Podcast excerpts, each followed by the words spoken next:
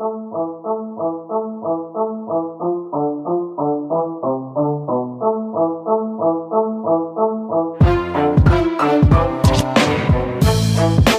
Hypebeast Radio, I'm Jeff Staple, and this is The Business of Hype, a show about creative entrepreneurs, brand builders, innovators, and the realities behind the dreams they've built.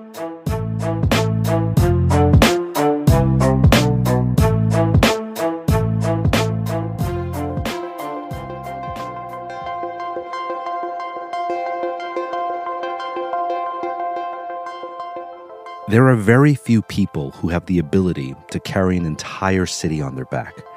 Every city has that select, unique person, right? If you're in Toronto, you know Drake reigns supreme. If you're in Houston, you can't do anything without the permission of Bun B.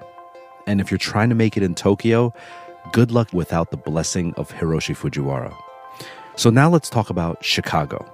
The great thing about Chicago is that it has so many amazing people in it who have attributed massive amounts to the greater culture. The superstar names we all know. But there's a lesser known, unsung hero from the Chi that holds it down equally well for all the people. In fact, very uniquely so. I'd argue that there's no one pushing it forward like this man here. But you know what the reality is? This isn't really a story about Chicago. It's about representation, it's about hustle. It's about taking nothing and creating something truly amazing out of it. So get ready as we hear a story about someone who grew up on the West Side to then becoming the face for all of Chicago street culture. And you probably want to check your calendar soon because one of his pop up shops is probably coming to a city near you. So, everyone, welcome to the business of hype, Mr. Joe Fresh Goods.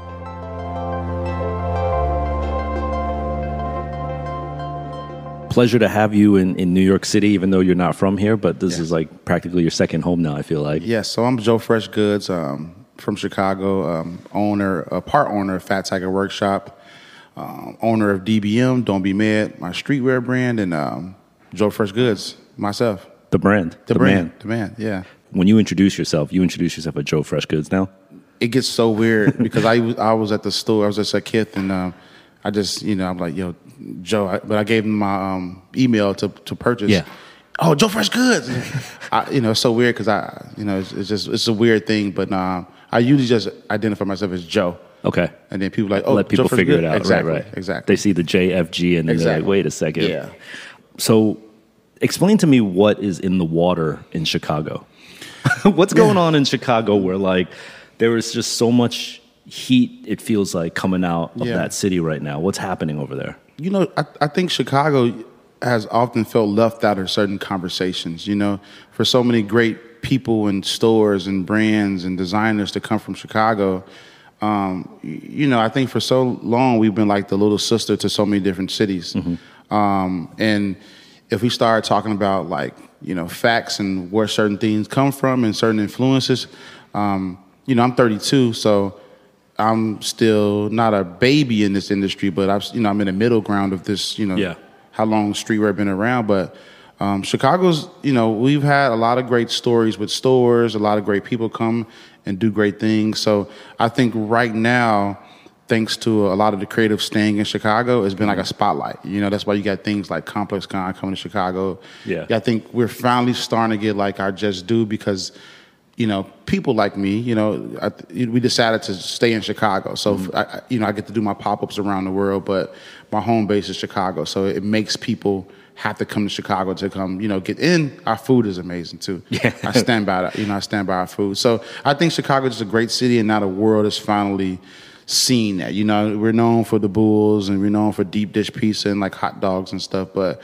Um, we're we're a great city, you yeah. know, with creatives, and I think that's finally starting to you know you're starting to see that a lot. Well, the way the way I see it, and if you look at like global cities in in the whole world that add a lot of contribution to society, yeah. there's certain like ingredients that are always consistent, yeah. and like food, as you mentioned, is definitely one of them. Music is another one, right? Art and fashion, mm-hmm. and once enough of those starts to get put into the pot, you start to have this city. When you grew up, you're born and raised Chicago. Yep. What's okay. that? So when did the influences started to really peak from a from a purely born in Chicago movement? Like, can you remember back in the day the early thing where you're like, I'm so proud to be from Chicago because of X. And I assume this dude named Michael Jordan might be one of those Yeah, people. yeah, but sure. other than that, I'm sure there was other Chicago-born influences. Yeah, well, this is obviously pre-internet, so some things you when you you know, as far as like city love and like just a love for my city, I didn't really know that I was feeling this way. And I think my first time going to London, um, I was going to Colette, and I saw like a I think it was a BAPE collaboration Mm-hmm. with like Miami, New York, L.A. And I'm like, what? Where's Chicago? Oh, so, that was one the me- left out thing is what made you from, feel inspired. Well, yeah, from a brand point of view, it was just like I don't see whenever whenever any you know any you see Mm-hmm. the jerseys or see any big even when there's those Stussy shirts. right. Then you they put the cities down, right? You never see Chicago on city T-shirts, and we are a major city, so that always made me, ah, you know. But Yeah. um, as far as growing up, um, you know, I'm from, like I said, I'm from the west side of Chicago, and I, and I think I could probably compare it. You know, I'm not from Harlem, but just just seeing how people compare different sides of New York and like the the flashiness and the colorful Harlem dudes, and like, you know, I think for me, um, growing up where I grew up at. Um, you know, out on the west side, it was always just cool seeing how people shopped, you know, what they shopped for, the colorful outfits. Um, there was a stretch of area called on Madison and Pulaski where it was just like all the mom and pop retail stores, um, you know, negotiation, negotiating prices. And okay. So it's like LES, like a little Lower East Side vibe. yeah, yeah. So you know, I think for that was just like my first love of figuring out everything. Just you know, understanding it's like a Chicago style. I think Mm-hmm. introducing to how to shop in in the hood was like my first intro to like, oh, I get Chicago. You know. Yeah. Um. So yeah.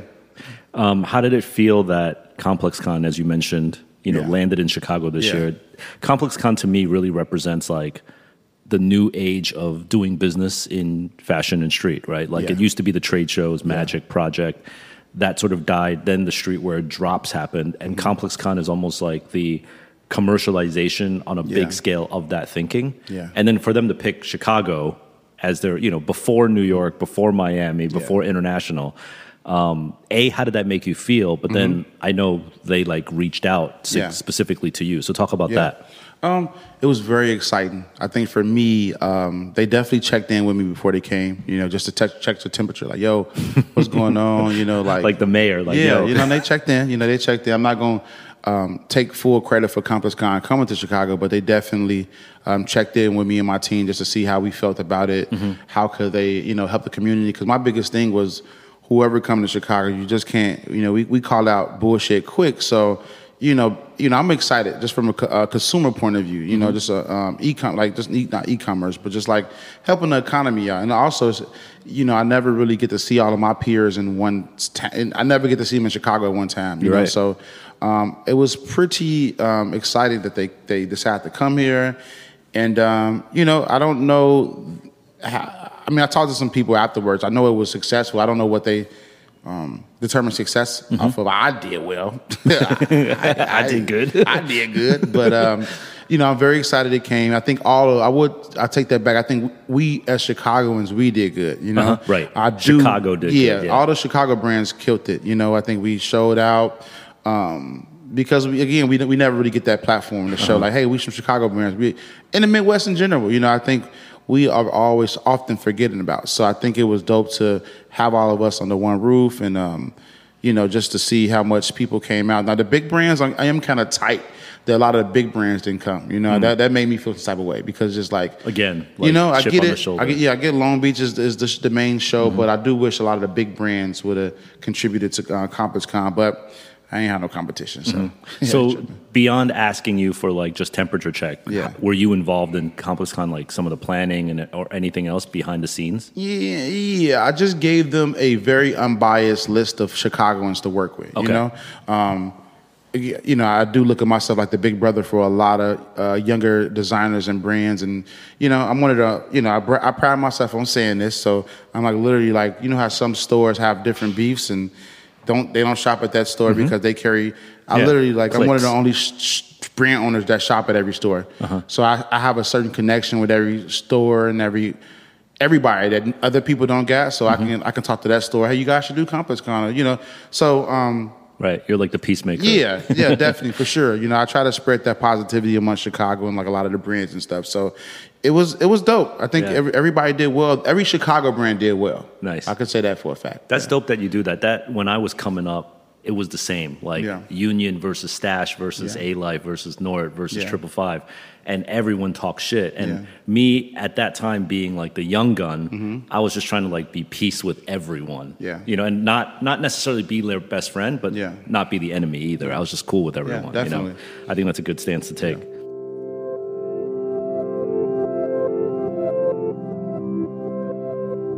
He's the mayor, the city's diplomat, the king of the pop up, purveyor of positivity. Call him what you want, but Joe undoubtedly does things the way he wants to do it, and more importantly, does it for the greater good of Chicago. A lot of people want to rep their cities, neighborhoods, and blocks. We all want to put on from where we come from, and it's probably because we experience the greatness that others don't see in our own hometowns. But eventually, if we do our jobs right, people catch on. Joe has a good challenge when it comes to Chicago. It seems to always be left out in the conversation, despite the fact that time after time, wave after wave, movement after movement, Chicago breaks the mold over and over again, whether it's art, music, fashion, food, or sports. But like in a lot of other cities, there's divisions too, cliques that divide people. Now, these groups influence others with who they want to align with, and in the fashion scene, that means where they want to shop. When looking at the grand scheme of things, there has to be something greater. We've seen it with music, and it's amazing when it happens. New York artists coming together, Atlanta artists creating a movement. It's a boom that further cements those cities on the map and the overall culture. This is why it's amazing to see Joe approach his work with this unbiased mentality. Here's a moment where all eyes in streetwear and sneaker culture will be on his city. Why not recognize that something bigger can happen when everyone is working together? We're in the collaboration age where you don't rise to the top by yourself. Whether your brand collaborates on product or fans just see you positively associated with another brand, it's all a form of currency. Joe has created a brand and platform that celebrates that community. You could argue that distinct regional styles might be dying out because of the internet. But I think, in actuality, that same internet is allowing people to have greater pride in even the tiniest pockets in the world. That community allows for strength. And these days, you don't need strength in numbers, you need strength in connectivity.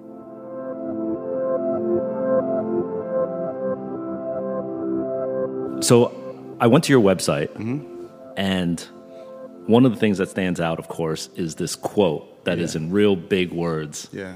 And would you mind reading that in your own voice? I just want Yeah. to hear it. I have it written Yeah, here. If you I want. can- yeah. it's a, it's all, it's in all caps there. Yes, So yes, because it's all, it's all caps on the website. um, I'm crazy. I'm all over the place. I randomly collab with friends. I release clothes when I feel like it. I have no structure. I hate structure. I have a store. It's called Fat Tiger. I have a few brands. This is my personal site for all things creative. Yeah, that's dope. yeah. And I love that. Um, you know, most people, most brands and companies, they put the about us like all the way down on the website in Mm-hmm. Like five point font, and then it's like an afterthought. You were like, the, about me is going to be the first thing, the Yeah. biggest thing, and it's going to be um, not traditionally what an about me would Yeah, be. definitely. Tell tell me the thinking around this. Man, so uh, when it, I mean, that- we can we can have a whole podcast about legal problems because that's a whole different thing. Why I had to switch over, like, uh, I, I so I technically, I technically can't go by Joe Fresh Goods anymore. What? Yeah, that's a whole different thing when we talk about legal. But that's that's kind of the read. You are Joe Fresh. What do you mean? Everyone calls you that. You're yeah, still and I don't even know if I could talk about this, but yeah, it's a, it's a just know it's it's a it's a company called Joe Fresh. Yes. you heard it. Yeah, Yeah. so um, I'm going Joe through some- Fresh is like fast fashion, right? Yeah, man. You know, y'all, y'all probably hate me saying this, but yeah. Um, so I have to just rebrand, rebrand the website, um, and that whole thing was really just about me not knowing. And you know, I I think since I do have a store, I do have a brand, but then I am a brand, but then I collab with people, but then I like, you know, so I think since my name been ringing more and more, I Yeah. wanted to have a website where just hey, it, it, everything is laid out for you. Okay. You see, you see everything I've done the last two three years. Um, I randomly collab with friends. I release clothes when I feel like it. That's like because I, I got caught in this world like you know two three years ago. I was trying to fit in. Like let me let me try to hit these deadlines for seasons. Let me try to Right. do wholesale. Let me try, and it's just like I thought about it. I was like, you know what? This is just me. You know, I don't. I'm not a know-it-all. Mm-hmm. Um, I know how I want my brand to be ran. I know that it is companies and people like Joe Fresh Goods. Let's let's go on his website and you know. Mm-hmm. And mm-hmm. for me, it's just like I wanted to bow, just put that right there. Yeah. it's like you know, it's there. You know, so it's pretty much a portfolio that I'm you know segueing or start releasing my product on that site. you know. Yeah, but normally, if you're trying to work and collaborate with different brands, even s multi-million or billion-dollar brands, Yeah. The first thing you usually say is not "I'm crazy." Yeah, oh, that's oh, yeah. that's usually not the thing to Well, get yeah, them to sign off. definitely. But you did I'm that on purpose. Yeah, because I am. You know. You I- you really are. Yeah, well, you know, because I think for me, it's just always doing things that's not normal, you mm-hmm. know, and, and it, it gets it's tough for the older I get. You know, like I said, I, you know, I've been doing make, doing and making clothes since I was fourteen, so now I have a little bit more responsibility with my crazy. But when I say I'm crazy, I more so mean like, you know, if a company give me a pitch deck and it's just like, hey, Joe, we want to have you involved in this because, and I know what it is. Most of the time, I'm black. I have a store. I'm positive you know, it's like Virgil and Don cost so much. So let me just holler at Joe. So I get what's going on right now, Mm-hmm. you know. So I don't like for companies to try to use me for, for you know as I'm coming up right now. for So the for the token check Yeah, off, like the- yeah, we're good on the yeah, on nah. the So I'm just I'm crazy. I, I say all of that. You know, I, I always want people to know we live in an age of collaboration right now, which Mm-hmm. is you know it's, you know it's a thing. But uh, I'm crazy because I I, I, I say what I want to say. right. And I, you won't play by their rules. I don't. I don't. You know everything. So it's kind of like a, a disclaimer. Yeah, like, that's all. Hey, be careful. That's all. I'm crazy Before you jump in this Yeah, water. Yeah. That's pretty dope. Um, you say uh, you have no structure, and I know you probably wrote that a little bit ago. But now, with all the success that you've had and like team and stuff, Yeah. there's got to be some structure at this point, right? Or is or are mean, you I still wanna trying? I'm, well, I'm, I am, you know, when people ask me, what do you see yourself in five, six years? I kind of get offended when people ask me that because I don't know. Right. You know, I'm not, and, I, and that's okay. I think the last 10 years of me, me becoming an adult and just, you know, um, I don't, I don't really plan, you know, I just, um, I mean, I do have a child and a family and a business, so I, I do plan. Yeah. But when it comes to like just, you know, figuring out, you know, my beef with wholesale and just like I don't know where I want to be at. I mean, I mm-hmm. do. I'm just saying structurally, I'm still learning as I go. And you I don't think- want to be concrete about Yeah, it, right? Like, yeah, and don't I'm- want it to be set in stone. yeah, no, right? that's for sure. So I, I think it's to me, I, I still wake up loving what I do because every day it's still like, oh, this is new. You know, mm-hmm, like mm-hmm. Getting those emails like, hey, we want to work with you. And It's like I didn't even know that was possible. And so it's hard. I'm not a planner. You know, it's, it's tough for me to just plan out my four or five year calendar. And then when it comes to structure, just I know.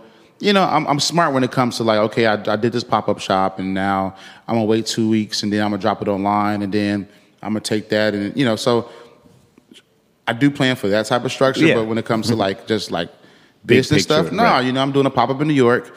I want to do it on this date. I want to bring my team out. I want to pick this venue. I want to, you know, it's, Yeah. to me nowadays it's just becoming natural. So it's like it's not really like Right. a structure, a plan So it, just like let's There's pull a up. skill in like organizing the the things that have to be planned, but Yeah. allowing chaos. Yeah, and I that. have like you know now finally I have like a manager and have an assistant, so they they're they realize how crazy I am, but they kind of like help manage my crazy. Like a lot of these, finally, finally, a lot of these collaborations and these companies I deal with, I don't even talk to them no more. Mm. I mean, I get the initial email Mm-hmm. that comes to me and the DM or whatever, but after it gets that, I give it on to Yeah, somebody on my project team, and then they just like they handle that. So that's yeah. How big is the whole team now? It's not that big, you know.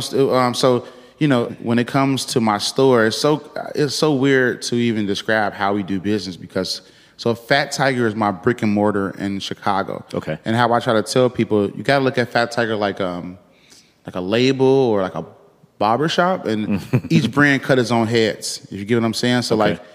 Me and my best friend who's- Okay, got it. I, I see the analogy. Yeah, like so- the different chairs, you have Right. different brands. Exactly. So Okay. we don't pick up any brands. We, um, you know, we created Fat Tiger Workshop six years ago um, with the intent to do workshops. I think now it's a thing now because we know we, we if we notice some retail dying and and and and like the department stores like losing its touch.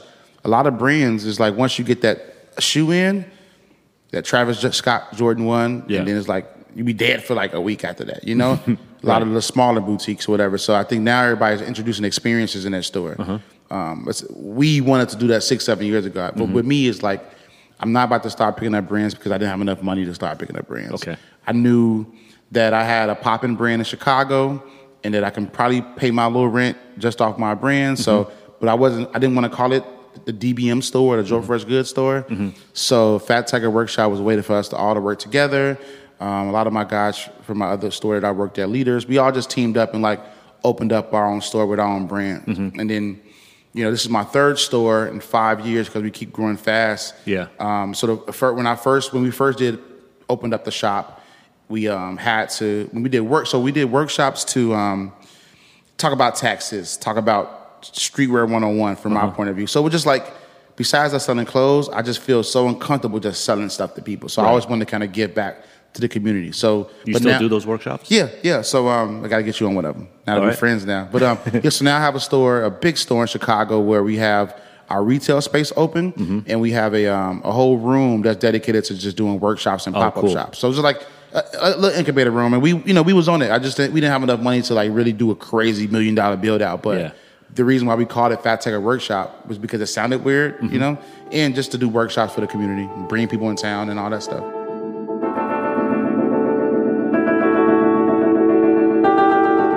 Joe is unapologetically Joe. He says crazy, but it's all with good intent. He's not someone you're going to collaborate with just to check off the cool diversity box. He sees right through that BS, and he'll also let his design collaborator know that too. He's never afraid to speak his mind, and he continuously works toward doing something different. What may have started out as an organic on the go pop up has turned into a structure on how to plan, roll out, and lock down collections and social projects. He's turned this into a great store that serves a purpose versus just pushing you product. Joe doesn't give himself enough credit here because if he really wanted to, I honestly feel like he could write a manual or how to guide on doing this. There's a reason why it's intuitive and natural for him. It comes as second nature. Now, I know during my experiences of releasing capsule collections, doing pop ups, and running a store, the art of the sale was so very important. Sometimes the word sales begets a dirty reputation. But if you cannot sell your own product, creation, or idea, you're going to have a very hard time convincing others to do it for you. After all, you're going to need to sell the idea to someone of selling your brand, right? I learned that from the first year that I started Staple. I hated selling. I was just way too emotionally connected to the brand to do sales and have people tell me that they didn't like a particular design. So I knew I needed to get help. But guess what? I had to sell to that person that this was the right brand to be working for. So, all in all, never forget that sales is pretty much everything.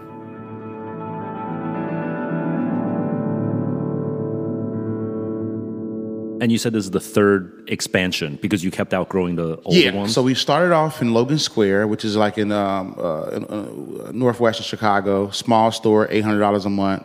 Um, really small. Had a really beautiful backyard. So it was like the, you know, I, I'm so cool with everybody in Chicago. So we were just like the kicking spot. We Yeah. was that store, like the cool, Like the store. barbershop. Yeah, the Yeah. cool store. We sold our brands. Um, we all grew that really fast Mm-hmm. within a year. So we opened up in a better part of the city. Um, Do you remember the second store's rent? Yeah, so we went from um, eight hundred dollars a month, which seems scary. Uh, eight hundred dollars a month for a year. We jumped over to fourteen hundred dollars a month in a better neighborhood, and now That was probably real scary. it's real scary. But then we uh, we all grew that, and the basement was nasty, whatever. now we have a new store. Don't really want to say the rent, but it's uh, twice or three times more. so it's just kind of cool to be able. And we have it's struggles. You know, I'm never. I don't want to sit on here and just always talk about success. You know, um, it is tough. You know, because with me loving the pop up formula, sometimes I wish I could be like, damn, I wish I could just close my store and just open up when I feel like. You know, Right, so right. it's tough, but we definitely. Um, I'm excited that we've been able to. Um, grow the business like you know really fast. you Yeah. know? So yeah. Before, take me back to before that first store opened. Yeah. And you were like looking for store locations, considering if you can do this eight hundred dollars Yeah, a month thing. yeah. What were you doing? How were you making money back then? Um, man. Um, so I, I know the moment. I know the aha moment for me was um, I have a, a, a homie that owns a, a tattoo shop in Chicago, Great Lakes Tattoo, and he has like a little event space in the bottom. And um, I did like a little T-shirt release in Chicago, and um, I know two days I made like eleven grand. And I know that sounds like chump change now, but um, no, it's not. seven years ago, yeah, no, that's a lot to a lot of seven people. years ago, I, you know, just eleven grand off my brand, which was just You did it T-shirt. at the tattoo shop. Yeah, the basement Okay. of a tattoo shop. And Wow. 11 grand, had, had everybody come out, um, you know, two day store. And it was just like, I kept getting so much love. And I was just like, this is crazy. I think I might be ready for a store. So um, start looking for locations. And, you know, once you start doing the math, like, I think everybody that start doing this is like, they look at $800 a month, like, that's like four t shirts a day. That's how everybody always Yeah. do the, the shirt math for like, Which you is wrong. Yeah, so wrong when you adding bills and Right. payroll, Payroll, and, and yeah. all that stuff. And but um, yeah, it was just like I was like, I think Chicago was ready. You know, I was. Uh-huh. Um, what was I actually doing? I might have been selling weed, um, which I'm not like a drug dealer, just, but like just trying to You're get not a good drug dealer? Yeah, yeah, nah, just Wait, did you have a full time job? What was the last like Um, nine to five you had? Damn. Oh, I, you know what? Yes, I was. Um, that's why all these collaborations are so funny now. I was like a brand ambassador for Adidas. So basically, I was the person that goes to different malls and just check accounts.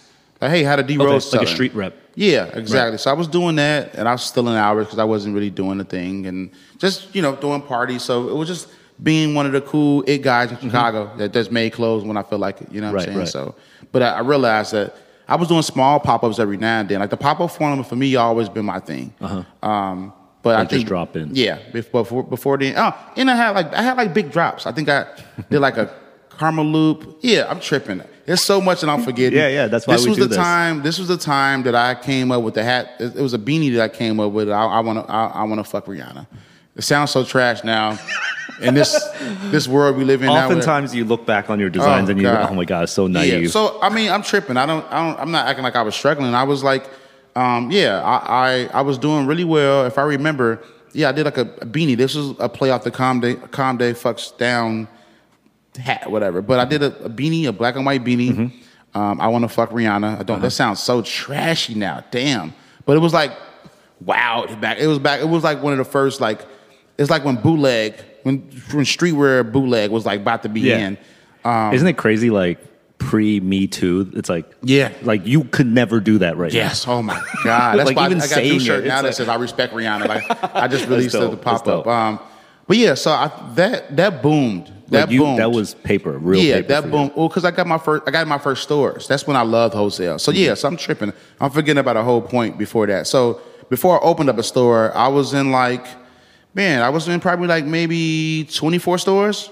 Yeah, Selling like the Rihanna thing and other things. other stuff. Yeah, so I was no no sales rep, no nothing. I just had Brandboom, Uh-huh. and I, I used to like you were on Karmaloop, you said? yeah, Karmaloop. You know, placed a, and it was so crazy because that was like that's when Karmaloop was about like kind of corny, you know. So I was kind of like this check like ten grand, man. They placed like a ten thousand dollar PO for me, and I was like twenty four. Uh-huh. Yeah. Um, I was like, nobody knew. That's what thing about it. It was just like I was on Karmaloop. Uh-huh. I thought I was gonna get like hate, but nobody. I got the check. It came. They loved the Silence, hats. like, yeah. Silence. So, but um, yeah. So I was getting little checks. I, you know, I got I got like a little.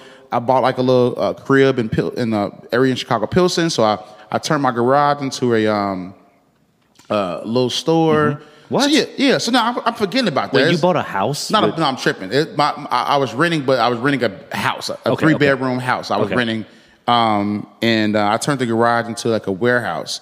So every time any rapper would come to Chicago, they would come by my Uh-huh. open it spot. up So yeah, so I was doing pretty good. I mean, it wasn't balling, but I was like, I was, um, I was a 24, 25 year old man, Mm-hmm. you know, making t-shirts and making clothes and doing well in Chicago. You Yeah. know what I'm saying? So Right. that's you know, I wasn't balling, but at that point, I I think it was. I would do drops and I would like have people come to my house and pick stuff up, but I mm-hmm. just realized that probably wasn't the right thing to do. Was know? this all what you're describing now Yeah. before the tattoo shop drop? Yeah, so I'm tripping. Okay. I'm I, skipping over time. Gotcha. So, Just yeah, get in the yeah, chronology. Right. So, so you had all that going, Yeah. and then you did the tattoo shop drop, which prompted that was the most money I made in, like, two days off a right. brand. Yep. Then you're Yeah. like, I'm ready. Yep, I'm ready for a store. Yeah, Okay. yeah. And then you plunked down on that eight hundred dollar.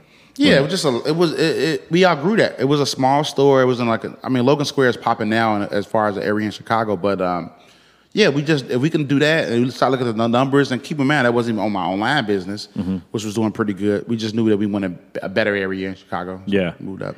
I know you came up through the leaders Yes. retail pedigree, Yes, right? yes, yes. Talk about the importance of leaders to Chicago. Yeah, I mean, just honestly, even when we want to talk about just being a black man, having a store, paying all these, you know, you know, em- employees, and it just, I think now, you know, when everything was happening, I didn't realize what I was actually seeing as far as like uh, what I was being taught, you know, Yeah. as far as like just from a retail point of view. But, um, you know, now you have, you know, RSVP, Notre Shop, and you have a lot of other stores in Chicago that's that's kind of, you know, popping up. Oh, that's been, you know, it's been around for a while. I'm tripping, but Yeah. Leaders was the first. That's Yeah. all. Um, when it comes to streetwear and cool T-shirt, the hottest sneakers, um, Leaders was the first in Chicago that was doing all that before anybody. So um, that's how I got my intro to streetwear. I would say, honestly. To even work at leaders, though, you probably already had an interest, right?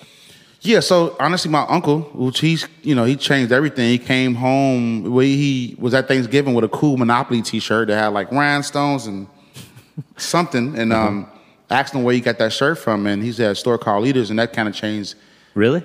Everything. Do you I know who started made that Monopoly shirt? I don't know. I got to ask my homie. I, I, I forgot what brand it was, but That was back- sounds like a familiar streetwear shirt. yeah, it was like so gaudy and like from the time. But it was just like a Monopoly board with rhinestone, and I just saw it. I like I've never saw anything like that, and it just um, I actually got to tell my story correctly because I don't want nobody from Chicago to check me like you forgot about that. I actually started working for a brand in Chicago called Fashion Geek, uh, which is like a legendary brand in Chicago. So I went, I worked at Fashion Geek. Um, you know, because I won't say Chicago is separate, but like being a West Sider, I wasn't really. It's like North Side, Mm. West Side, uh, South East. You know, kind of separate. Yeah. You know, I'm not a kid. It's different. In New York, I feel like if you want to go shop, you can. You know, you can be from where you're from and like take the bus to Yeah. Manhattan, and it's not like that in Chicago. If I'm on the West Side, I'm pretty much gonna stay on the West Side. Oh, you know? yeah? Okay. South Side, you're not really traveling for, you know, for for clothes and sneakers like that. Uh-huh. Okay. So um, I, I wasn't a, a leaders was on the south side, so I wasn't from there. So um, yeah, I started working at Fashion Geek, and and um, that was like a thing when Fashion Geek was really popping in Chicago. So that was like that, and then I just became a, the- one of the it dudes. I started working at Nike Town, and you know I was using my discount to become everybody friends. So I like the Air Force. That's back in that bubble where the Air Force Ones was like all the the Kiwi and the Invisible Air Force One, and I worked at Nike Town during that time. So I was like hooking everybody up. So. Right. I just used all that to cloud up and then um, ended up yeah working at leaders and that's the rest is history. Wow. Yeah. Okay. So you did a little stint at Nike Town as well. Yeah, and it's so crazy now. I got my face in front. I did like a. It's every. It's, it's so crazy. Everybody that I worked for and got fired from, I ended up working with. Did you get fired from leaders? Yes, I did. Did you get fired from Nike Town? Yes, I did. yeah, using my discount too much. Yeah. Next, Okay. Seven years later, I did a, a campaign with Nike football, and my face is on there. Everybody, literally every place I got fired from, I ended up collabing with. That's afterward. amazing. Yeah. So How'd you get fired from leaders?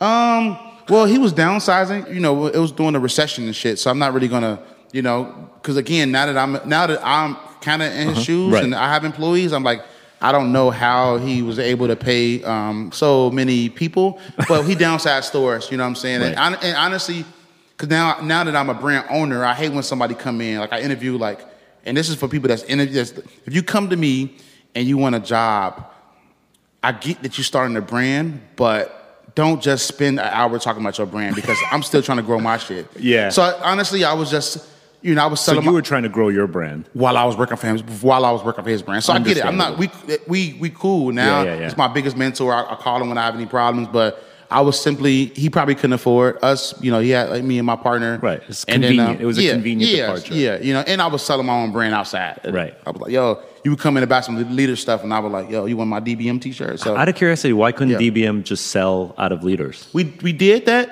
Um, you you know, like he he used to he used to have a saying: "You're not a real brand until you're paying taxes, and Mm-hmm. you're not a real brand until you're doing this." So he just like. You know, he, he he's told me stuff that I was just like, you, why you being an old hater, man? Just like take it. So I think now you Right. probably maybe a little regret it a little bit. I know you he gonna listen to this and be like, but I love you, Corey Gilkey. You you know, you helped a lot. Um, but yeah, I just it just didn't work out, and I wasn't ready. I wasn't I didn't understand. Like I had stores, but it was just simply me getting hats made. You know, store like, hey, we want you know 50 hats made and Right. t-shirts, and I would just make it and then ship it. I didn't really understand the wholesale business. I Yeah. didn't understand what I was doing, so. We probably could have figured it out, but mm-hmm. I'm glad I didn't. I wouldn't have opened up my own thing if I was still in Exactly, there. yeah. So like everything happened for a reason. But that's really good advice that you said about people who interview. Yeah. I get so many interviews Yeah. with people and they're like, "Yo, so, I was like, so what are you what are you up to? What are you doing? I'm starting my own brand." Yeah. I'm like, "Then why do you want to work Yeah, for another and I brand?" get it. I get it because Right. everybody have intentions, but you got to know how to talk. And Yeah. Mm-hmm. you got to be about me, you know, because we all still growing. So um, I get it now. I get was just I, I get where he was coming from. A lot of stuff now that I'm a little bit older.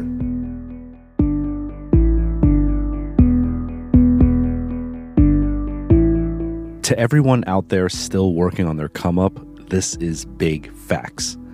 Please recognize the situation when speaking with others about helping their brand or company out. Listen, we all want what we're personally working on to grow and do well. I get it. And if you're sitting down with someone to help them out, nine times out of 10, I'm sure the last thing they want to hear is how excited you are about your own thing. Conceptually, there is nothing wrong with this, and that's probably how 99% of the brands out there got their start. But there is a time and place for everything, and you have to understand the nuances of when that time is right. Joe just didn't walk into the world of apparel. DBM and Fat Tiger Workshop didn't just fall into his lap. He experienced what it takes to run a retail space.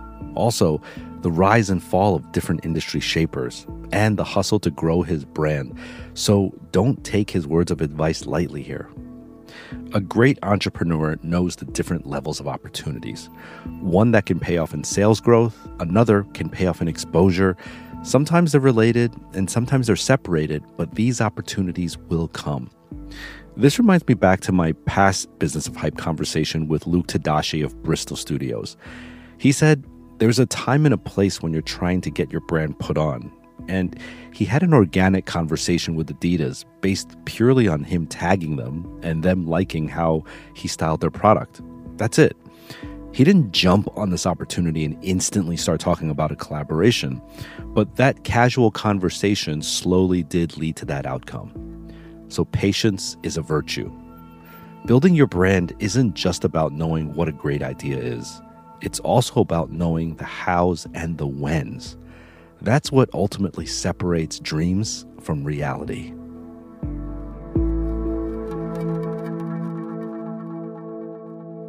Did I read somewhere your roommate is trash hand? Yeah, so it were. Yeah, so that's, That's I so mean, dope. It's so many different stories. So after that, um, no, before the three bedroom ha- house thing that I got, Mm-hmm. Yeah. me and Trash, we had a um, a storefront house um, in Pilsen. So basically, it was on A street level house. yeah, it was a it was a storefront in the front, and um, And for those who don't know, two-bedroom. Trash Hand is like Yeah. one of the illest photographers in the world. Yes, you should yes. follow him Yeah, at shout Trash out to. Trash. So, man, we just we changed everything, and that was a that was a pivotal moment in my life too because that was my first technical store. So before I had the the, the house, I had a storefront.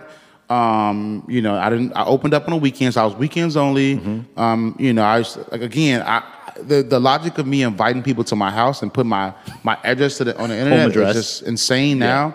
But um, yeah, me and Trash lived together for about a year. It was the, the, the most amazing year ever. We shot. I still think that you can look at my my lookbooks. Mm-hmm. I think me and him dropped the craziest lookbooks of all time. I still stand on that five years later. But yeah, it was a moment in time. It was back when the Instagram bubble. So he was understanding Instagram. He was like, "Yo, look, I got five hundred thousand. I got two hundred thousand followers." So he was like, and I'm like, "Look, I got this person wearing a brand." So it was just like everybody used to come over. Chance Yeah. used to come over. Like everybody that's a creative in Chicago used to come over our house and just get their picture taken. It was like it was a vibe in Chicago for a good year. It was a good year. Yeah. Do you guys still keep in touch? Yeah, of course. Yeah, yeah, yeah. We just, oh, we, we just, we grown now, man, with businesses and like contract signings, and so every time we see each other, it's just so, hey, how you doing, man? Uh, you know, but I love Trash to death, and we just, we just grown now, man. So we just realized all the crazy shit he was doing back in the day. But yeah, Yeah. yeah, still my of You my two friends. together, I mean, like for those, there's not too many people who have met Trash and or know his face Yeah. because he wants to keep it on the Yes, down low. yeah. But you two together is like y'all should have a TV show. Yeah, no, seriously, we just like, you're like opposites. hundred percent, and that's why we, we don't talk every day. So I'm not even trying to say that, but like.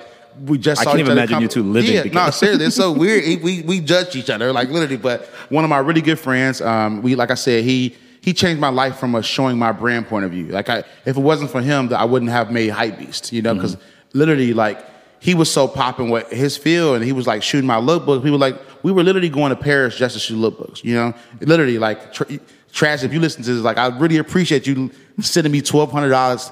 You paid for my trip to Paris. Like I love you to forever for that. But um, yeah, we just shot lookbooks, Yeah. and he's he's an amazing person. And like I remember, he had a relationship with the Hypebeast people, so he uh, was like, because I, I don't, you know, I, I stay in my lane, man. I don't really get that much love from a blog point of view. So now I don't. I used to get mad, but now it's like I got a land outside. Like nobody posted that I had a did a Yankees collab, but it's still sold out. So, but back then, me making Hypebeast, I was like I almost cried running around the house, and it was because of trash. He's sent Yeah. it to. So yeah, I love him forever, man. He's a dope dope. person. Why why the obsession with t-shirts? I mean, I'm obsessed with t-shirts too, Yeah. but I want to know your why. Yeah, because people, I mean, cut and sew is all cap, man. It's just like people want to. I've I've seen so many brands. You know, I'm gonna hit you with these ma- magical zippers. I'm gonna, I'm with this this suede and whatever. And just like for me, it's like we all have to wear a t-shirt. You know, mm-hmm. if all you other brands are gonna make you know seven hundred dollar t-shirts and this this and that, it has to be a lane for somebody that makes cool. Cause my, my logic on shirts is very is like you know, if it's school, if it's work, if it's a train, it's like it's a walking billboard, you know? So I like to focus on one of those things that people not focusing on. And Word. because I always get that ask all the time too. Like you, you, you've been in the game for a long time. And I do, I push cut and sew sometimes, Mm-hmm. but like, I, I just love t-shirts, man. The art, the art of a shirt is like my canvas. It's like, Yeah. it's the way I'm able to tell my story, you know, via what you wear. So I just, you know, and I used to really beat myself up on, you know, I need to get in cut and sew because all my peers are doing cut and sew, Right. but like, nah, the price there is points. pressure to do cut and sew. Yes. Oh my God. Yes. Yeah. It's just like you're not a real person that you're doing cut I and sew. I remember my first year after doing Yeah. t-shirts, the stores immediately were like, "Yo, when are you gonna do like a hoodie, jeans?" I'm Yeah. like, "Damn, Yeah, I don't so- even want to." yeah, and it's like you know the blanks are getting better as, as far as companies, and like again, I think it's a way to introduce it very slowly. But I'm pretty sure we've all watched brands, you know, that Went went OD. and it's like they're not around no more, you know, because Yeah. you know, so or not accessible anymore. yeah, Like, yeah. yeah. So it's, it's tough, man. I just want to kind of you know do this, stay in my lane. Word. I mean, I like the T-shirt too. I think you're saying the same thing, but like, it, there's something utilitarian and, and level setting about the T-shirt. Yeah. Like, where yeah, if you fly to Milan and pick up the best zippers in the world, Yeah. of course your shirt's dope. But Yeah. Sort of everyone designing on a T-shirt is like everyone's got to drop their weapons for this fight. Like, Exactly. we're just going fist to cuff. Yeah, exactly, exactly. So I just love it. It's a canvas for me. Yeah. I I read a quote that you said, "Clothes is art defined by the times." Yes, yeah. That's beautiful. Yeah. Can you explain that a little bit more? Well, it's tough now because I used to pride myself on doing things of the right now, but I mm. think that that technically means fast fashion when you really think about it. But for me, it's just like I think some of my hottest T-shirts have been like, and I think everybody kind of moved past it now, but like it was a point in time uh, culturally where it was like, oh, this person passed away. I hope Joe make a shirt about it. Um, you were like a barometer. For yeah, for real. For like, I, I call myself like the hood CNN. It was like anything that happened culturally, I would like, you know, because I'm really tight with my manufacturers in Chicago. Like, Mm-hmm. I, I've I, I've spent good money with them. Like, I, I really put a lot of people on or whatever. So I'm able to come up with an deal on Sunday, um, have it done by Monday, and have it out to the streets by Tuesday. So I think that was like my thing for a long time. Yeah. Um, The so, speed, yeah. Yeah, the, the speed, you know, fast fashion is just such a nasty ass word, Yep. you know what I'm saying? But I, what I was doing, I was just trying to show people how fast I can move. Now it's like a thing. Now it's like a thing. Like my first line for a t-shirt was uh, when Kanye announced that he was like running for president. Yep. Yeah, like MTV Awards. It was something wacky, um, which that shirt did not age well at all. I see people wearing it in my pop-up like it Yo, says Kanye stop. 2020. Um, but yeah, I made that shirt. Um, made that shirt and uh, I like that take on fast fashion. yeah, yeah. I, it, not not like Zara and like it's Right, just right. like man, just like yo, some, this happened on Tuesday. Like let's put it out. But like if it's my fuck Donald Trump T-shirts, if it's the um, the Kanye T, it's like. Mm-hmm. I don't do it now because I don't really like. I leave that up for the younger generation to do. You know what I'm saying? And I'm not trying to be that fast, man. You know what I'm saying? That was like back in the day, but um, it was just cool to just oh, that's going on because it's like I love when I want people that wear my stuff to, stuff to be the cool guy at work. Like oh my god, I want you to kill the lunchroom, Right. Like when you wear my, you know what I'm saying? yeah. So I, I I was trying to make stuff for that person, Mm-hmm. that girl, that guy to like, yo, where did you get that from? And like have a conversation started. So It's so funny how the the progression is very similar. Like Yeah. for for me too. Like in the beginning, it was all riff shirts, Yeah. logo bites, Yeah. commentary on current events. But Yeah. then for some reason, after a while, you want to start flexing, I guess, as a Yeah. designer, and you Yeah. want to show. Maybe it's more about longevity and Yeah. legacy Yeah. than like news of the week. Yeah, you know, and then people start to expect it too much. Like it's always something that's happening, so Yeah. you can't reach, you can't get everything, you know. Right. So and they, they start treating you like um almost like a comedian. Like, yo, what's the joke? Come on, tell us the Exactly. one So line. after a while, it'd be like stuff that happened, like, "Yo, Joe, we hope you make a shirt that." It's like, "Yo, chill out. I'm on the beach in my family in Jamaica, man. Right, I don't right. want to make a shirt about Yeah. why I hate R. Kelly. He's a, he's a sicko, but I'm, I don't. I'm not about to make that shirt. Yeah, you know? yeah. So yeah, one thing that you mentioned just now, which is key to me, is manufacturing. Yeah. And probably one of the most asked questions I get from young people trying to get in is Mm-hmm. how the fuck do I find like a reliable manufacturer? How do I even approach them? Yeah. You know, and I mean, back when I started, it was like literally the yellow pages. yeah.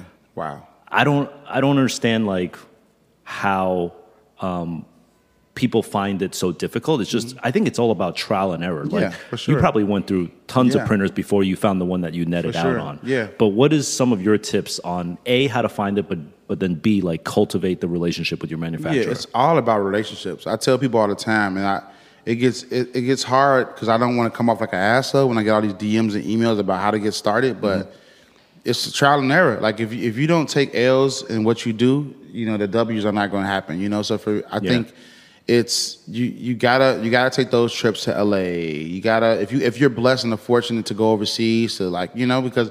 It, it is. You do see these Ali. I call them the Alibaba brands. You know what I'm saying? It's just like you know they need the base sweatpants, so they you know get the you know so.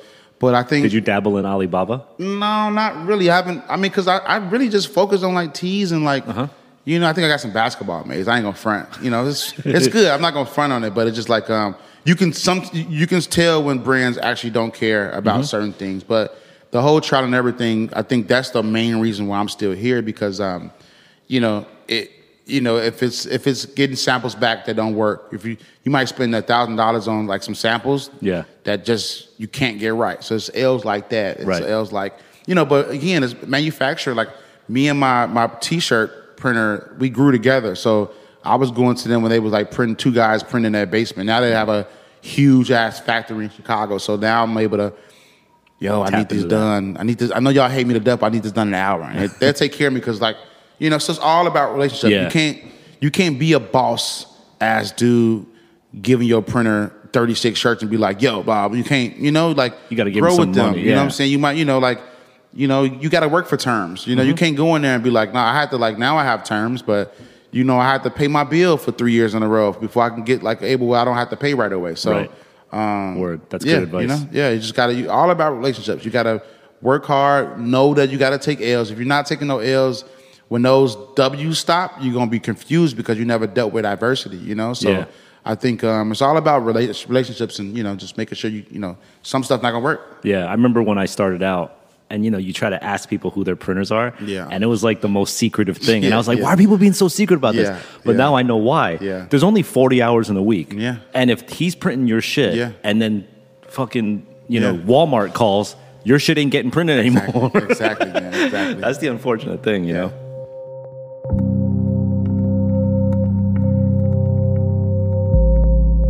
Let's talk about the L's here for a second. They are way more important than you think. And just don't take the losses. Take that time to learn from them. Take whatever opportunity you can to learn and then adapt from there. If being successful were easy, then everyone would be doing it. It's cliche to say, but it's definitely true. My friend and previous guest on the show, Levi Maestro, used to say, The only thing easy about success is the thought of it. There's no surefire way to perfection. When it comes to things that are an exact science, like manufacturing, don't forget that you're also dealing with human beings, and not everyone responds in the same way. Like what Joe said, this is an industry of relationships, and how you cultivate them is a clear indicator on whether your brand lives or dies. Think of the list of things you need to lock down before even releasing any product materials, trims, graphics, samples, packaging, shipping, customer service, and so on and so on. There are a number of different vendors and partners and people that you're going to talk to each step of the way. But you don't know who will do it to your standard until you research, test, and fail.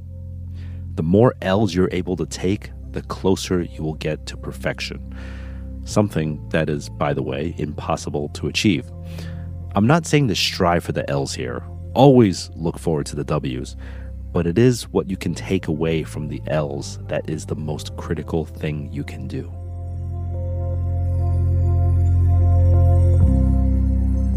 Uh, you are now doing this model where you're getting out of your hometown by doing pop-ups in various cities. So Yeah. name off some of the cities that you've now done pop-ups in. Oh, let's see here. New Orleans, which I love. Um, Atlanta, uh, LA, New York, um, Houston, um, London, Japan.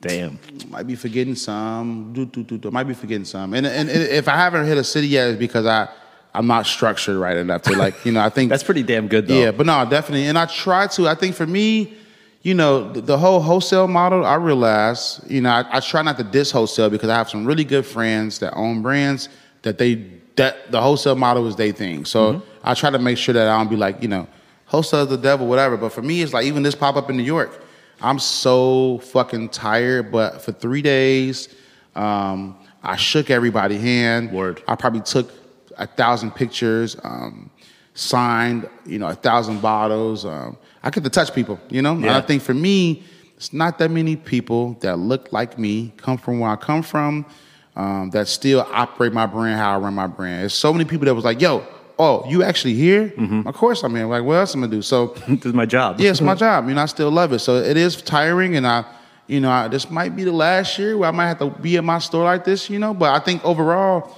um, I just love that model. I get to see, you know, for me, and it's just simple math. You know, I don't know a store in New York, uh, L.A., and D.C., Atlanta that's I can do a pop up shop, and it's, again, life is not all about money, but we all have to survive, and you know, stuff is you know, but a store not gonna place a ten thousand dollar PO. You know, I can. I mean, it depends on your, your price points in there. I make tees and stuff, so my whole thing is just pop up just makes sense. I, I go to like a um, you know, I'm give up I give up all the game now, but I, go to like a storefront.com or peerspace.com. Yeah. it's not a pay ad, by the way.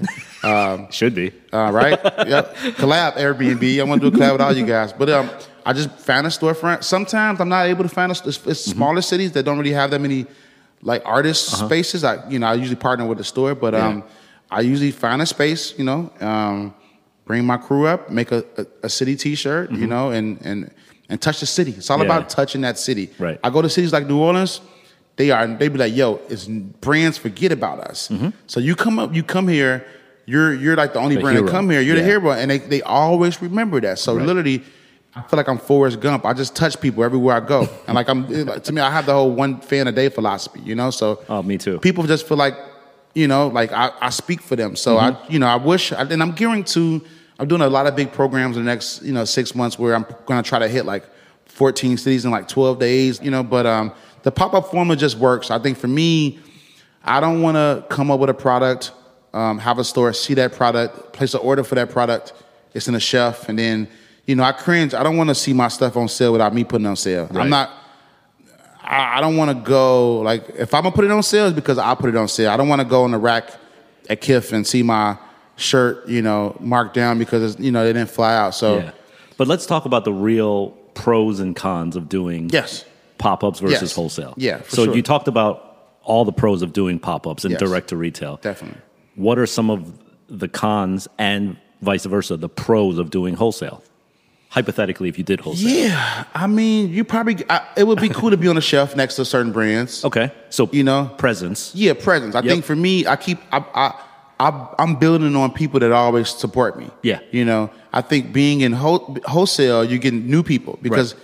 if you got my brand next to a popping brand, Mm-hmm. then the person that's shopping that and never heard about Yeah. me is like, oh, what is this? Right. You know, well, so what you just said about the one of the dopest things is you get to touch every fan Yeah. that you're out there. Yeah. The the flip side of that, you go to sleep, Yeah. you're not touching fans anymore. Yeah. Whereas if you did wholesale, Yeah. You're just constantly yeah. quasi touching fans. Yeah, definitely. And It, it, it just depends on what's your end goal. I think you know, because Yeah. sometimes a lot of the guys what they're doing now is is is is, is creating these sub brands with these like lesser brands. That's Oh yeah, diffusion brands. As they yeah, and I yeah. you know I you know I've got approached by Urban. I, I'm not and I love all you guys, but Urban, Zumiez, PacSun, Mm-hmm. Foot Locker, Finish Line.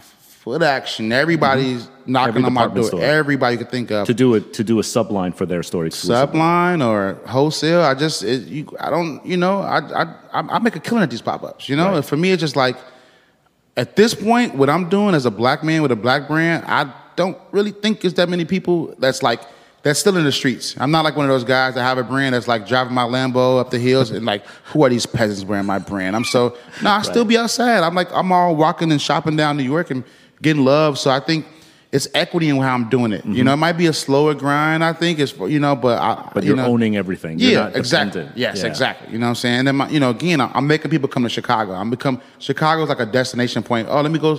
Let me stop by Notre. Let me stop by St. Alfred. Let me stop by Leaders. But let me stop by Joe's store. Mm-hmm. You know, so that and then online business is like, eat. It, that's on fire too. So it's Mm-hmm. like honestly, just you know, it, you know, I drop stuff really when I feel like it. Just, it really just depends on how much you're trying to make and how fast you're trying to like, because nobody's not gonna be hot forever. It's tough, you know. And I, I just don't want to give again not shitting on Urban Outfitters because I love them too, but I don't want to give Urban Outfitters the chance to put my T-shirts on, on sale for 19.99. Mm-hmm. You know, And I, they do it quick. so quick.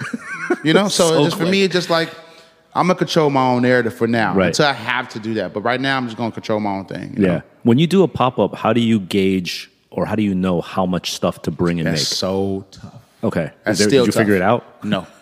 There's no. I mean, even now, I think I brought up. I had this. So you know what's crazy about pop up shops? I've watched myself grow. So my first pop up shops, like maybe five, six years ago, I used to like just get an extra check bag and like just pack t-shirts in the bag, you know, and then like, you know, Yeah. three so years the ago, inventory would fit in a second piece of luggage. okay. Exactly. you know, so three years ago, I would just ship eight boxes to New York, go to like a UPS over here and, and pick them up. But now I had to hire a host. I got to get a semi truck. So I had like maybe like 98 boxes of clothes, like drove, drove from Chicago to New York. And that's just cool because I can, now I can like, damn, I can, I can pay a delivery service to like, you know, so um, it's still tough because I rather, you know, I love selling out. You know what I'm saying? But at the same time, I didn't want to bring. I'm not gonna have a three day pop up and like, hey guys, everything's sold out on the first day. You know what I'm saying? So yeah, that's tough because you don't want to disappoint Oh people. no, because these Yankees hats, like, you know, I don't care about telling numbers. I tell all my business. I only made 200 hats, and I'm pissed off because it's just like, You could have made 2,000. I mean, I wouldn't do that because that's a big number. But like, at least I was the hats were sold out like in two seconds at the store.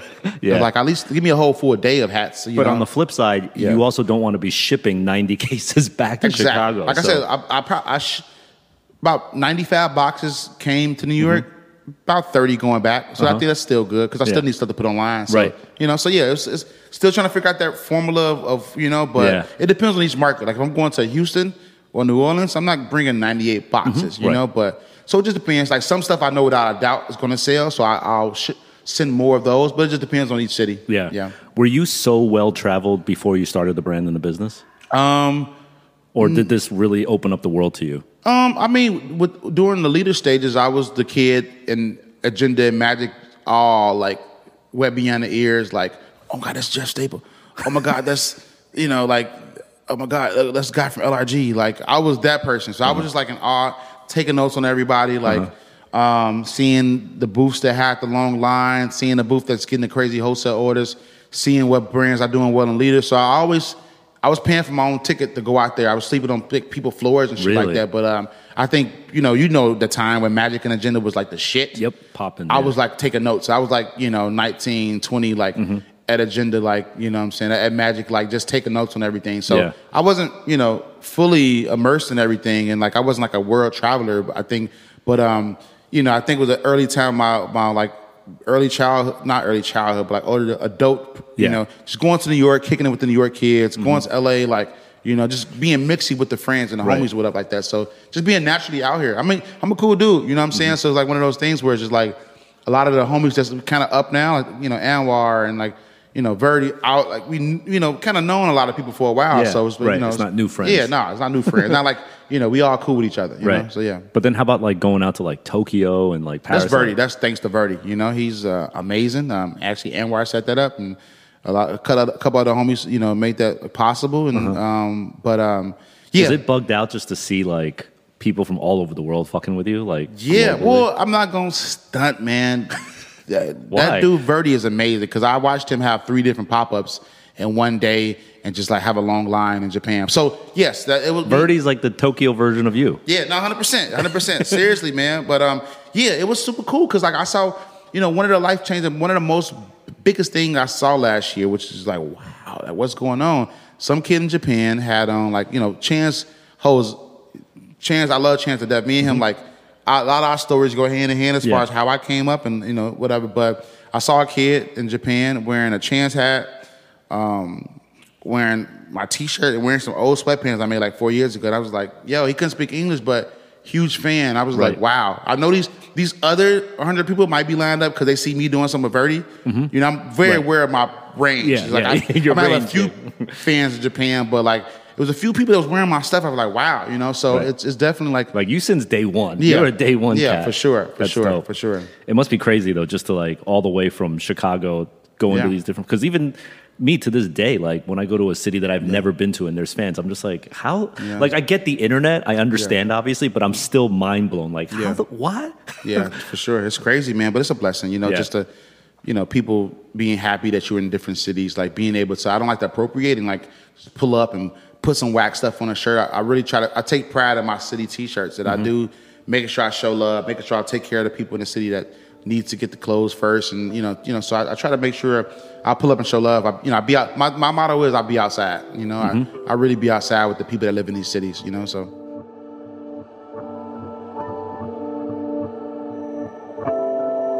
Wholesale versus direct to consumer. It's an ongoing debate, not only on Business of Hype, but throughout the industry. You go to any blog, publication, or outlet covering this world, and I'm positive they've covered it sometime this year. Joe adds a different element to the direct to consumer argument. He's not out here acting like a digital first venture. He does it because it allows him to be more local. It's such a unique approach to grassroots marketing. It's a trend we're seeing more of now, whether it's streetwear, music, or even food. While there are pros and cons for both ways of distributing product, you can't deny the way Joe is able to connect with the people. You want to talk about direct to consumer, that's getting direct and talking face to face with them. And again, all on his own terms. This takes me back to a simpler time where we would go to drops to meet people and fans, which would eventually start entire communities. Joe is still pushing that same sentiment forward, but not only in Chicago, he's doing it all over the planet.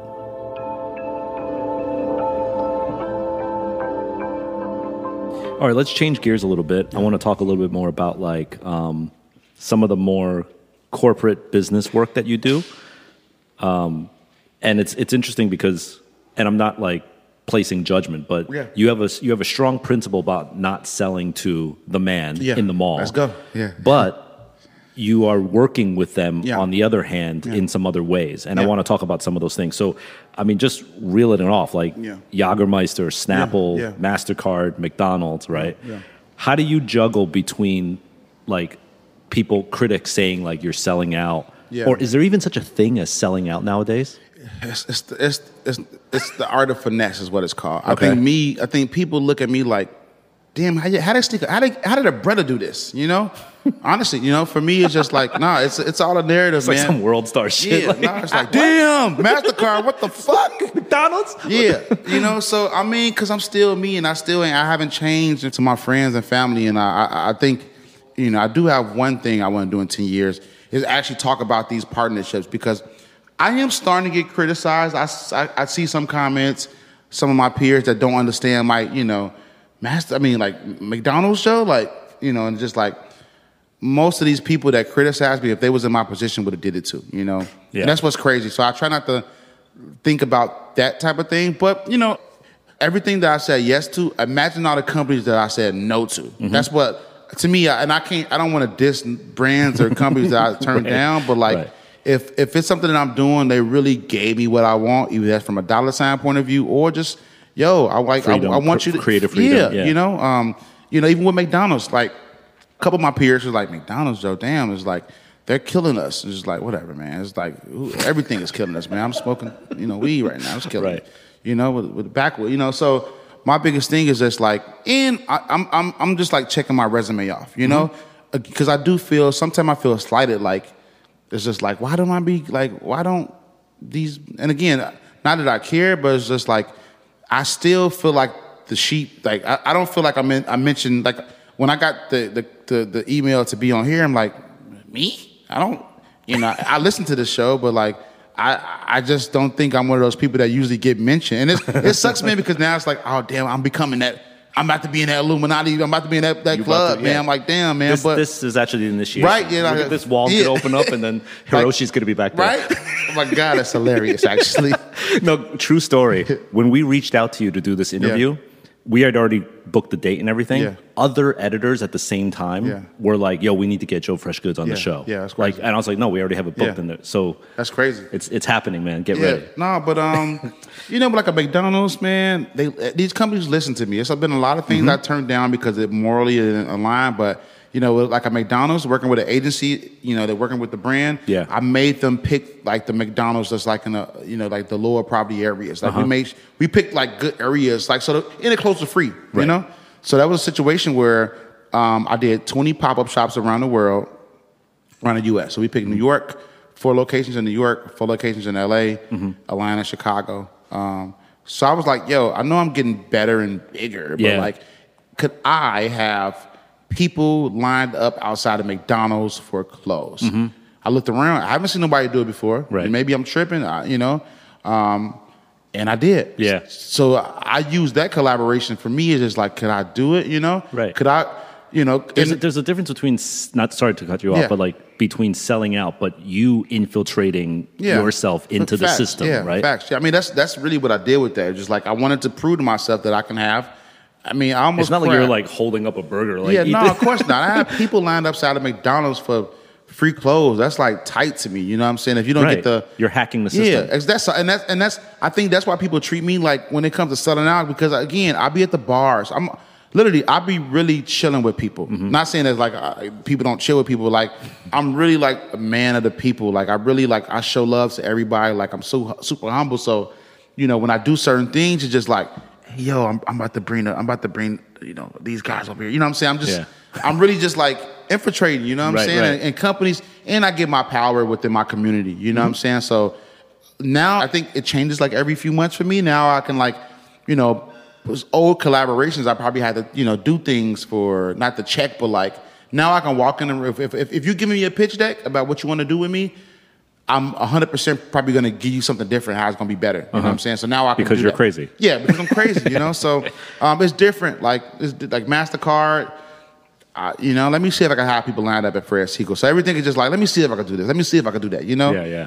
Um, and it, it just it just works, man. Like with Snapple, was just like, who the fuck else can have people? You know what I'm saying? Just Mm-hmm. like you you working with somebody that's like from the culture. You know what I'm saying? Like I, I still keep it authentic. You know what Right. I'm saying? I, I don't want companies to take advantage of that. So I'm I'm very wary of who I work with and Mm-hmm. Yeah. making sure I just don't give up my sauce because I don't want to be like played out. Because you know I see some collaborations like yo. Why they collab with like that? You know what I'm saying? Some stuff it don't make no sense, but I try to make everything make sense. You know what I'm saying? Well, Snapple's perfect because it's made from the freshest stuff on earth. Come on now, it's just like come Perfect, on, yeah. Like, you know. Th- this is a very timely story because right now there's the whole thing happening with Jay and the NFL. Yeah. And I want to get your viewpoint on it because Yeah. many people are. There's two sides of the story. One is like, yo, Jay, you're a fucking sellout. You're just sucking the dick of the man, right? Yeah. But on the other hand, it's like, yo, look at what Jay's taken us through Yeah. for the last three decades. Yeah. He's in there. He's in the system right now, and he's going to do good from within. Yeah. What's your take? You know, I appreciate you asking me this because I don't get people don't ask me stuff like this because this can get me canceled. If I say the wrong things, I appreciate you. I like I hate when things are just so easy. But um, you know, man, my my my thing is we we have to watch. You know, we have to Okay. we have to um, let time pass a little bit because we don't know what the deal is. Yeah. I do think it's a little weird that uh, how it was announced, the press conference, the way the press conference was laid out. Uh-huh. I think somebody somewhere with the NFL or Roc Nation dropped the ball on the announcement. On the launching of it. yeah, the launching was just like trash because they didn't do a good job explaining like Mm. what are we looking at? Like why is Roger and Jay Z sitting down at a table with, with people talking about you know? So Mm-hmm. right, right. they didn't. The they didn't- optics were yeah. bad, and someone Oh, should have said, yeah. hey, maybe people will question this." Yeah, Nobody sure. did I don't think yeah. I don't think nobody on their side thought that this was going to be a thing. But I mean, you know, it, I, I I just think I do agree with Jay in the sense of it's a lot of people that's talkers, you know, Mm-hmm. you know, and I think sometimes we do have to, you know, I, I identify with people that just do it. You know, Yeah. sometimes you might get you might get criticized um, while it's happening. You know, but after the fact, what happens after that is like the tell all about what you tried to do. So I think we got to just watch and see. You know, obviously, I think the NFL um, you know, sucks in a lot of practices Mm-hmm. that, you know, but so you know what's crazy? I gotta watch my words. They just invited me to the Packers game. Which I can't you know, the NFL just invited me. Well, I think I think you're, you're Like, right. At the very least, Yeah. both from NFL and Jay Z, we have to at the very least give it time. Just give it time. Let's, see, right. let's see. Let's see before. I mean, because Jay ain't really let us down so far when it comes to like social, No. like you know, like you know things that he done. So just like I, I you know, me, let's put rap to the side as far as like me being a Jay Z fan. Yeah. Like let's let's figure out what's going on before we like tell that man that he's like a coon. You know what I'm saying? Right, you know, like I want to. Let's see what's going on first before we before we figure it out. Yeah. You know what I mean? Before we like judge whatever. So I, you know, but the internet, man, we you know that's I found myself like deleting old tweets and you know because you just got to be careful because we we're in a very sensitive time. So you know you do got to be mindful of what's going on with the community and like a lot Yeah. of the different organizations. Just make sure you you on your your your, your p's and q's. But um, I just think it's, we, it's a lot of talkers, man. It's a lot of online, um, Yeah. um, you know, keyboard activists that's not really doing anything. Right. You know what I'm saying? So we can't criticize somebody. Let, let that man. I mean, I, I'm not saying identify though, but like, let me let's let me. When I'm finessing the company, I can't talk to. I can't tell the world how I'm finessing the company. Just let me, yo, I got this. Mm-hmm. Yeah, let me just let me let me watch, finesse it because yeah. now a lot of these brands working with me. You know, I'm I'm, I'm doing a collabor- uh, the collaboration with Snapple. It's amazing. I'm I'm outside smoking weed. Like I'm still being myself. Mm-hmm. I'm giving people that look like me an opportunity. Now it's like we trust another. We can we'll we'll, we'll work with another black a black kid or a black Yeah. girl, a black boy because we've seen it work. You know, Right, right. I'm just trying to make it seem you got to sometimes let stuff happen. Yeah. You know what I mean? So just gotta let it let it let it happen and see what happened before we start to criticize Yeah. and judge. You know? I love all the keyboard activist things. yeah, Like, man. Just like come on, man. I, I love the people that are like ready to cut Jay's head off, but then they're like, "Yo, order them wings for the next Sunday game." Like, uh, you know, uh, Like, you're you still know, supporting. That's all. You know, wearing the jerseys. You know, Right, watching but- the game, fantasy. You know, you you know. So Yeah. it's a thing, man. So I just Right. you know, people just sensitive.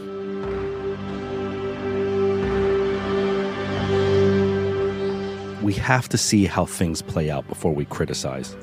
Whether you agree with Joe or not, those are sound words. We don't know the full story behind Jay's intention yet, nor do we know the full intention of Joe's when he was doing the collaborations that he was being called a sellout for. If you're trying to finesse, change, or overthrow an industry, you can't show the moves ahead of time. In order to change a system, sometimes we have to go inside the system. And while you're doing it, the intentions may be in the right place, but it also might look like a sellout move at face value.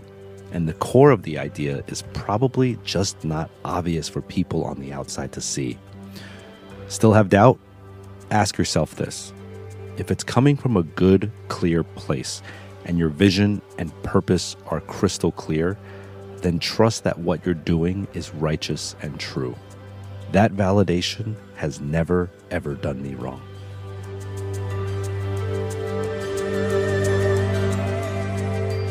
Okay, let's let's talk on that subject. Let's talk about race a little bit. Yeah. Right. You mentioned, you know, being a black owned business and, mm-hmm. and being supportive of, of all that. Is is race and I want to use this word very carefully. When I say racism, mm-hmm. I don't mean like traditionally known racism is very easy to identify and stomp out. Yeah. But is race the ism of race, the ISM of race, is it a thing in fashion today? A great question. Are we colorblind? Is it all Virgil's at Louis? Are we all good now? Is it all rainbows now? we all equal? Man, because I, I, I want to watch my words very Why? wise. You allowed no, you Well, allowed to have an opinion on it's, this. It's it's uh, you know like you know, it's certain people you know certain brands that like because even if you're like a black brand or whatever Mm-hmm. like you, you don't come from the same struggles that some people come from. So I think for me it's just like you know I used to get like why'd you say that? But like when when kids. It's a New York thing too. So many people for the past three, four years of me doing pop ups in New York, so many kids from all over like, yo, Joe, you know you're like my black supreme. And at first, I used to kind of get on my nerves, like, eh, what you, what do you, what do you mean, you know? But you know, it's just like what they, what, what a lot of people tell me is, is just like you being in Chicago, you coming from where you come from, you being how you look, you sitting on, you know, you doing a, a Nike ad with your do rag on, you like doing interviews, smoking weed, like, but you're like working with Mastercard, like you're working with these brands. Mm-hmm. It's like, oh wow, finally, finally, finally, it's a brand that talked for me. We we never seen that before, and I mm-hmm. think when you really start to get into who own these brands, even a lot, a lot of money being put behind brands that you that you think is like, you know, he's the token black guy, but he don't really own the brand, you know. Right. It's a lot of that goes on and stuff. So I don't want to point any fingers or like, you know, say that he doesn't really own that brand, he doesn't do that, but mm. people really know I actually own my brand. I'm actually an actual black man that comes from a black community that does my thing. So that's like a thing. But I I don't know. You know, I do think it, it, it's tough. It's really tough because I, I think sometimes, you know, for me, um, when I'm in these rooms with different people, I don't really see people that look like me. You know, even with trade shows, even with trade shows, like, you know, you know the key figures. We all know the key figures, you know, but for a for a culture that, not, I mean, this is a hip hop thing, but. f- when I look around at all like fashion and a lot of stuff that's going on right now, I see a lot of stuff that's influenced by my mm-hmm. community, mm-hmm. but I don't see a lot of people that looks like me working. You mm-hmm. know, working In I- positions of yeah, power. it might just be people like that look like me that works the booth, you know. But like when we actually talk about the people that run the brand, that's like in that that thing. It's Yeah. not really. It's like every brand has that cool black guy that work for them. But I'm just speaking, and I don't want to. I don't want to. Downgrade anybody's progress. Yeah, and I don't want to Yeah. make this a color a colorism thing where it's just like, well, he's not a real black guy, so he don't count. I don't want to. I want to make sure I don't do that. But like, I'm real, man. And it's just like sometimes I don't really. I walk all these trade shows, and I've been doing it for years, and I was just like, you know, I know, I know, you know, I know 10D. I know it's a lot of brands that are black owned, but I'm just talking about like right now, like really black owned with no like rich parents. You know, we all hear the stories about where that guy came from. Like that mm-hmm. guy has rich parents, or this guy won a settlement, and you know that guy has an investor. Like, you know, it's a lot of people that don't have access to that. You know, so Yeah. it's just like I do think it's um.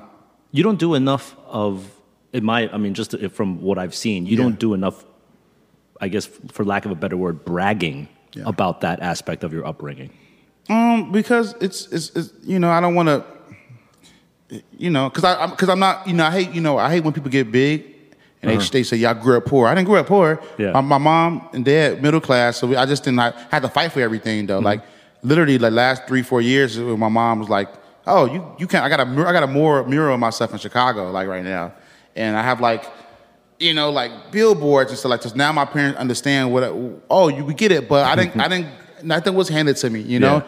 And I just um, I, I see I see who a lot of these people champion, and and I know their backgrounds, and like a lot of these stores come from money, and like a lot of these brands, you you was grandfathered. A lot of people were grandfathered in, you Yeah, know. I know. Um, and I wasn't, you know. So I just sometimes I think, and again, this is me speaking, and it's just me polling people because again, me doing pop up shops, I get to talk to people, and it's just like everybody say like, "Yo, Joe," even like New Orleans, like, bro, nobody comes from here, never nobody comes here. So I just, you know, what I'm getting just from travel, all my travels is just like people just want somebody. People appreciate that I'm winning. yeah You know, it's like, wow, finally a dude like me a dude like me, and if Right. and whatever type of dude like me I am, it's just Mm-hmm. like finally a regular black dude. You know what I'm saying? I don't I, I don't know what that means, but it's just like I don't have no association to like. I mean, again, I'm cool with Chance. I'm cool with a lot of rappers, and a rapper didn't put me on. Um, I mean, I don't want to say certain things like I'm dissing other people, but yeah these are facts of your upbringing just that facts, yeah. you know. So it's just like you know, so yeah, you know, it is definitely. I wish certain things were different. I wish I want to see more of my people that look like me in bigger, you know, bigger rooms of power. You know what I'm saying? But it is, it is, you know, it is, you know, a lot of people like me not in those rooms of power. You know, we work at the stores, we Yeah. work the booth. You know what I'm saying? But when we talk talking about the heads, the big heads, you don't see people like me. It's always like, you know, we we we the cool people. That's the models or some shit like that. You know, Mm. Yeah. we're not really like, you know. You know, I- I'll be honest. I, I have in my notes. You could eat, you could even see this to Yeah. prove it. But when I was doing my research on you, right, Yeah. I saw a lot of parallels to what you were doing and what Ronnie from Kith was doing in terms of coming up through retail, Yeah. having their own brand, then opening their own retail stores.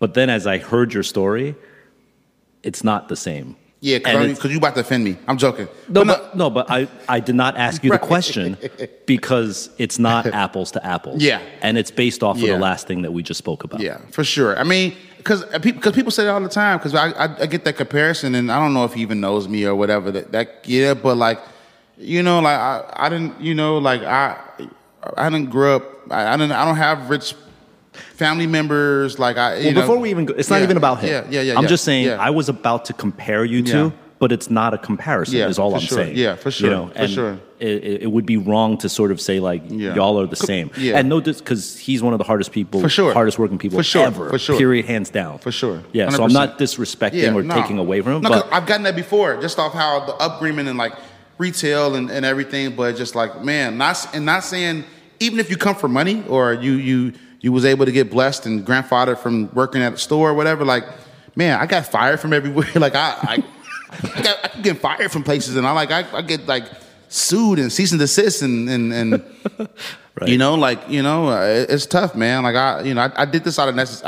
I, I did this because I needed to make a little money. Like it was for, for real. Me selling T-shirts in high school is because I really wanted just like money for like food and shit like this. For as far as like outside money from what my parents were giving me, Mm-hmm. you know. So it's just like it just you know everything. That's why it's a slow grind. I'm I'm really I'm so afraid to like partner with one of these big stores and get this big old PO and just be like, I'm popping now Mm-hmm. because it's like I, I love the slow grind. I just want to. For me, it's like you know I, I'm like I'm like one of those underground rappers that like everybody know. You know, Right, I, right, right. I love that than just getting this big thing because Yeah. I don't want to. You know, I don't versus want to. Just getting the advance check. And Yeah, then, like, nah, man. Let me just get this slow thing you know, grind you to the top, whatever like that. But yeah, yeah, yeah, exactly for no reason. Right. And ten chains and shit. You know so what I'm saying? What is the difference maker now? You've been it's six years or seven years Of what? your business.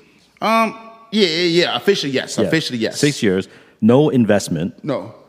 no drug money that you're very No. yeah no, No. so like no outside. You don't have like some Garmento pouring in money No, into and it's like been, a, and it's been a lot of that too. Don't Offers, man. Oh my god. Yeah. Yes, there's a lot of people that's like, you know, that knock on Will the door. handle your fa- yeah, I mean, from drug dealers, from you know, Oh, uh, last year's been a, a, a- some man like, uh, god damn. After the Obama, you know, the Obama collection changed my life.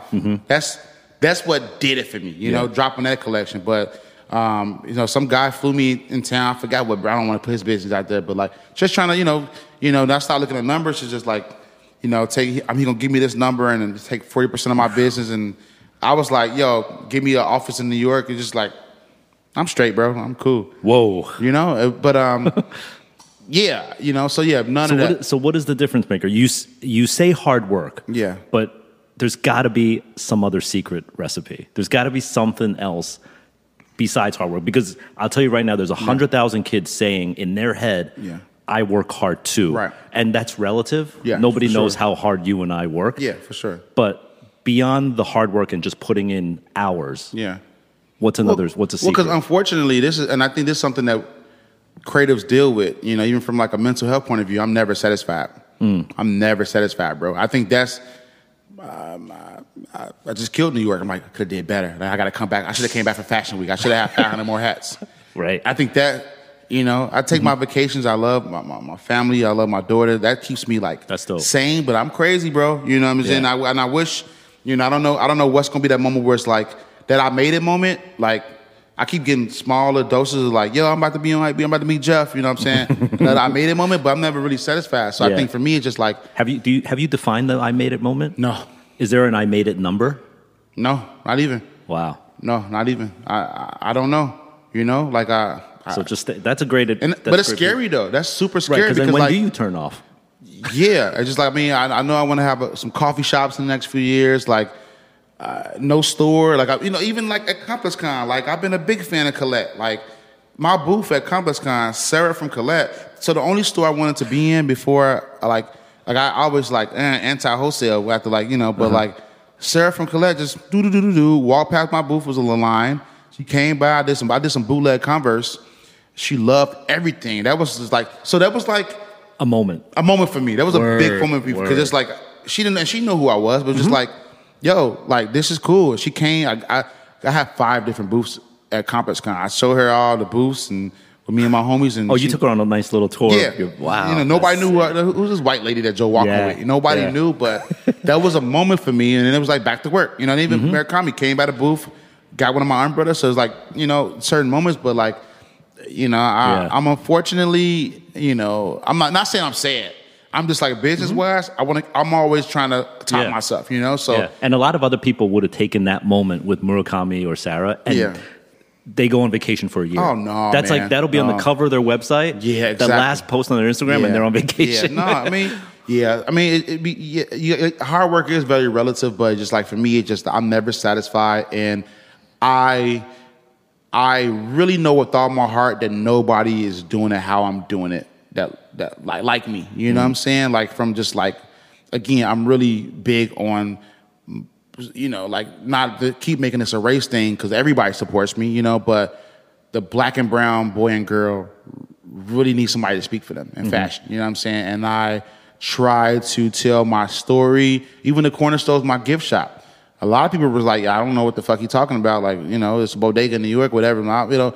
But people call me and text me crying, like, yo, Joe, I know it's just a Snapple collab, but yo, you told a crazy story on here, bro, mm-hmm. about, you know, your personal connection of, you know, going to corner stores with six dollars and having to buy a three dollar t shirt but wanting to buy a juice and like, you know, that was the art of negotiation back in, you know, back in the days. And like Yeah. that kind of made me the man I am now, trying to, you know, taking, you know, not a lot and making it spread mm-hmm. spread out. So, you know, I just I, I I really know that you know I have a, a chip on my shoulder because it's like I'm doing this for that kid in um, New Orleans or Houston that's like not in New York because it's always been a thing like you got to move to New York, LA to be on. So I'm also like having that whole narrative that I'm like still hometown, like Yeah. because I get all these tweets every day like I'm gonna be the Joe Fresh Goods of of Iowa. I'm gonna be the Joe Fresh Goods of you know that just lets me know that I'm like I'm doing my job for Chicago. It's just Word. like I'm you know so um, yeah I think it keeps me up that like I'm, I have a like making cool making cool clothes is is cool but like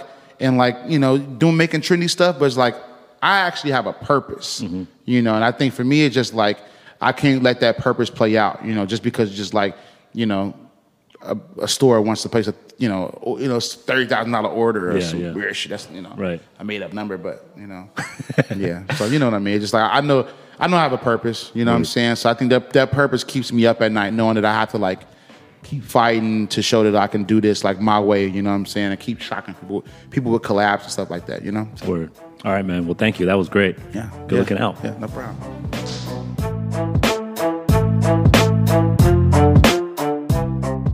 Hey, thank you for listening to our final episode of the season with Chicago's pride and joy, Joe Fresh Goods. As always, you can find out more about the show and listen to other episodes at hypebeast.com slash radio. You can subscribe to us on Apple Podcasts, Spotify, or wherever you listen. I personally use Anchor FM. Also, please, please, please do me a favor and leave a rating and comment to tell me what you think of this show. Also, tell a friend about the show, spread the word. Everything helps out a lot. We also occasionally answer listener questions on the show, so if you have a question, shoot it over to me on Twitter. I'm at Jeff Staple. The Business of Hype is created in collaboration with Bright Young Things. You can check out their work at byt.nyc. Our director is Daniel Nevada. Our audio engineer is David Rogers Berry. Our associate producers are Sydney Pacumpera and Christina Hong. This episode was recorded at Sibling Rivalry Studio and on location at the Staple headquarters in New York City. I'm Jeff Staple, and you've been listening to the Business of Hype on Hypebeast Radio.